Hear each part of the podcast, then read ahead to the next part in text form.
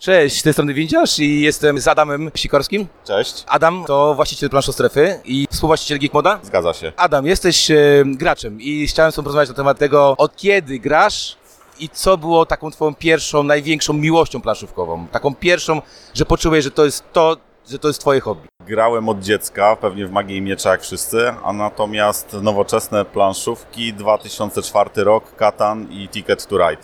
A pierwsza miłość taka, że poczułeś, że to jest to? Mm, Znaczy ja zawsze byłem graczem komputerowym i planszówkowym. Od dziecka grałem Fortunę, Monopol, Magia i Miecz, Talizmany i inne głupoty, więc zawsze lubiłem gra grać. Więc nie zacząłem grać teraz w nowoczesne planszówki, tylko już wcześniej. Zacząłeś grać, hobby się y, rozszerzało, rozszerzało. Kiedy wpadłeś na pomysł, że brakuje czegoś takiego jak planszostrefa, jak sklep dla geeków, dla takich osób, które szukają fajnych gier, które trzeba sprawdzać za granicą? No jak zwykle życie pisze takie scenariusze, że akurat w 2012 roku, kiedy otworzyłem sklep, to tam mi się parę rzeczy wykrzaczyło w poprzedniej robocie, no i stwierdziłem, że wejdę w tą branżę i zobaczymy, co tam będzie dalej. No i chcieliśmy zrobić coś takiego, czego nam brakowało, mi jako klientowi innych sklepów i zaczęliśmy sprowadzać dużo gier z zagranicy. Masz szeroką ofertę, yy, tak jak powiedziałeś, sprowadzasz rzeczy z zagranicy. Co jest najtrudniejsze dla Ciebie wyzwaniem, jeżeli chodzi o, o właśnie poz- pozyskiwanie takich gier, które, które, które są, na, na których zapotrzebowanie na rynku?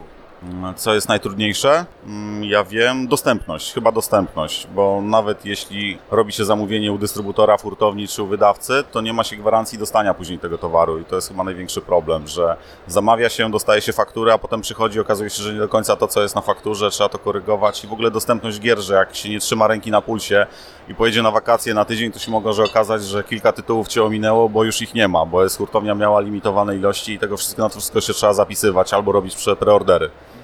Najtrudniejszy wydawca, którego gry najtrudniej Ci jest pozyskiwać? Nie wiem, chyba nie ma takiego. Najbardziej wymaga jakieś takie miałeś, masz na pewno tak, że klienci od Ciebie oczekują, wymagają, chcą, proszą Cię.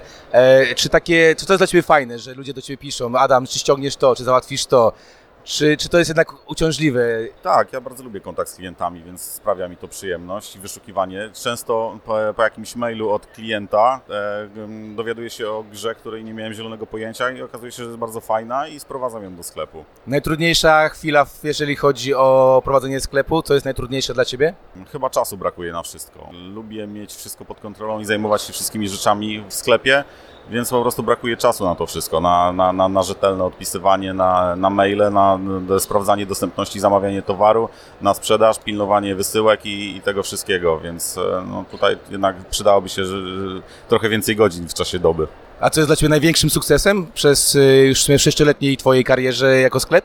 Może teraz otworzenie sklepu stacjonarnego i to, że klienci, mamy dobrą opinię w internecie i, e, no i przychodzą ludzie na Pierkonie na przykład do nas na stoisko przybić piątkę i mówiąc, że robimy dobrą robotę i to jest chyba najfajniejsze.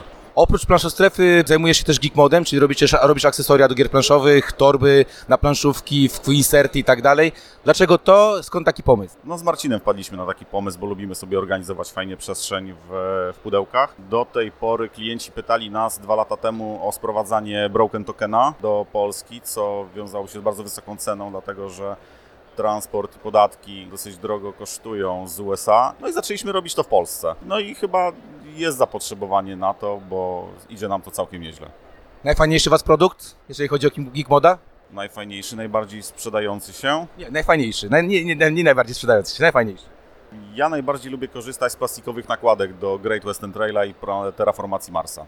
Okej, czyli że lubisz sobie tak, żeby jak ktoś huknie, to żeby się nie, nie, nie zepsuło, tak? Tak. No i do, oczywiście jeszcze do Eclipse'a i do cywilizacji poprzez wieki. To są naprawdę fajne wynalazki. Czy w jakiś sposób będziecie poszerzać ofertę, jakieś nowe akcesoria będziecie wymyślać? Tak, cały czas mamy takie plany i ciągle mamy coś nowego w ofercie, więc na pewno nie skończymy z tym, co jest teraz. Okej, to wróćmy teraz może trochę do tych twoich geekowskich e, zapędów, bo wiem, że jesteś geekiem, wiem, że bardzo dużo e, grasz. Czy takie sztampowe pytanie numer jeden Adama, to E, Ja bardzo lubię gry 18XX, natomiast nie mam na nie kompletnie czasu. Ale kiedyś, jeszcze jak nie miałem sklepu, to dużo w nie graliśmy ze znajomymi. Lubię wszelkiej maści gry euro ekonomiczne najbardziej. Food Chain Magnat, Age of Steam, no takie rzeczy lubię grać. czyli ulubiona mechanika to euro? Zdecydowanie tak. Chociaż y, lubię grać w dobre gry, więc nawet e, jeżeli to są gry jakieś przygodowe, tak jak ostatnio Siódmy Kontynent, to też chętnie w coś takiego zagram, jeśli to jest dobra gra. Ulubiony y, twój y, autor gier planszowych? Mm, ulubiony Martin Wallace, ale osta- ostatnio, ostatnio się nie popisuje, chociaż ma, wiąże duże nadzieje z jego najnowszymi grami.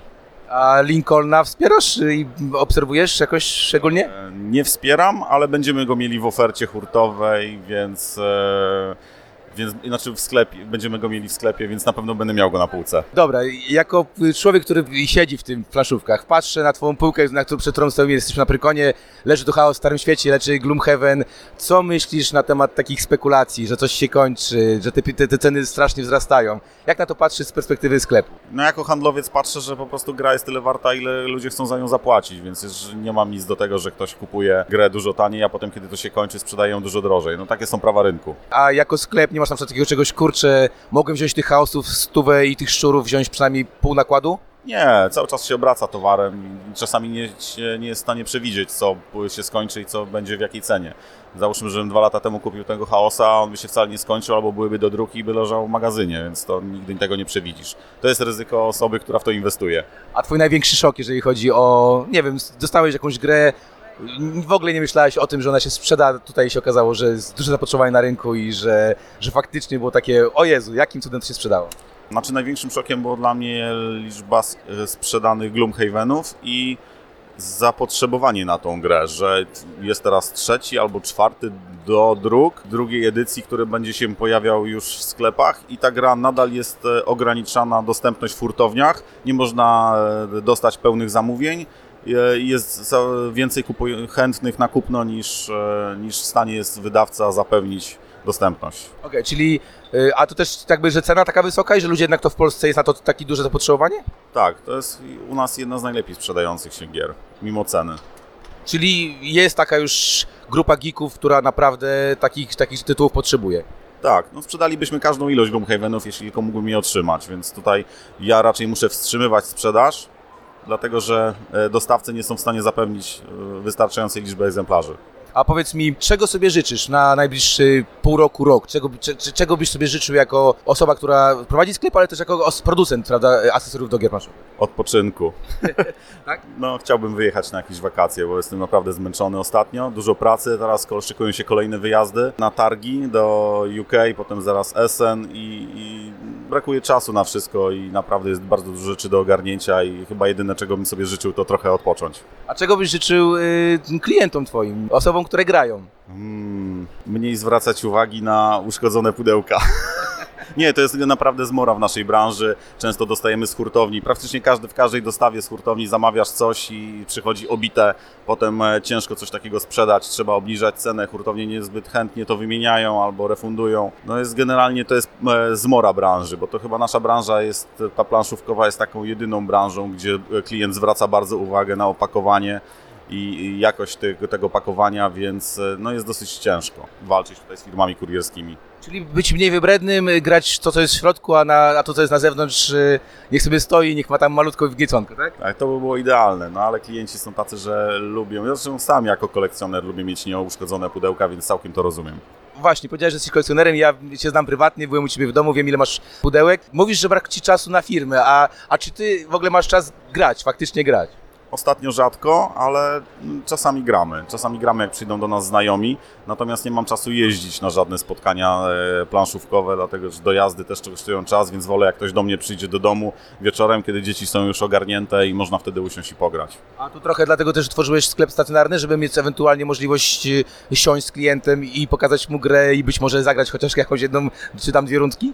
Tak, żeby można było służbowo jeden wieczór w tygodniu poświęcić nagranie i żona wtedy nic nie powie. Czyli problem każdego geeka, tak? Y, Czas, czas, czas, bo trzeba, no, trzeba coś, coś takiego robić. A powiedz mi jeszcze jedną rzecz. Będąc geekiem, stoimy teraz wokół towaru, który tak naprawdę jest wokół ciebie, tak? To są wszystko te gry wspaniałe, cudowne i tak dalej. Czy nie ma czegoś takiego, że człowiek się wypala, że praca trochę zabija to nasze hobby? No pewnie trochę tak jest, bo jak nie pracowałem w branży, to miałem dużo więcej czasu na granie, no ale nadal e, lubię to, co robię. To ja Ci bardzo dziękuję za rozmowę i zapraszam wszystkich na planszą strefę, tak, planszostwa.pl, tam można kupić Wasze, wasze rzeczy. No i y, geekmod, tak, .pl, tam też można zrobić fajne akcesoria. Ja mogę powiedzieć, że część z nich używam, jest bardzo fajnie i rozumiem, że będą coraz fajniejsze i coraz więcej będzie się tego pojawiało. Zgadza się. Dzięki. Y, Dzięki i a jeszcze ostatnie, ostatnie, ostatnie, ostatnie pytanie. Y, Wczoraj mieliśmy ogłoszenie gry roku. Jak podobają Ci się wyniki? Nie chciałbym komentować. Znaczy generalnie Zamki Burgundii mam na półce od wielu lat i dla mnie to nie jest gra roku 2018 czy 2017, tylko 2009. Okej, dzięki bardzo Adam. No i życzę powodzenia.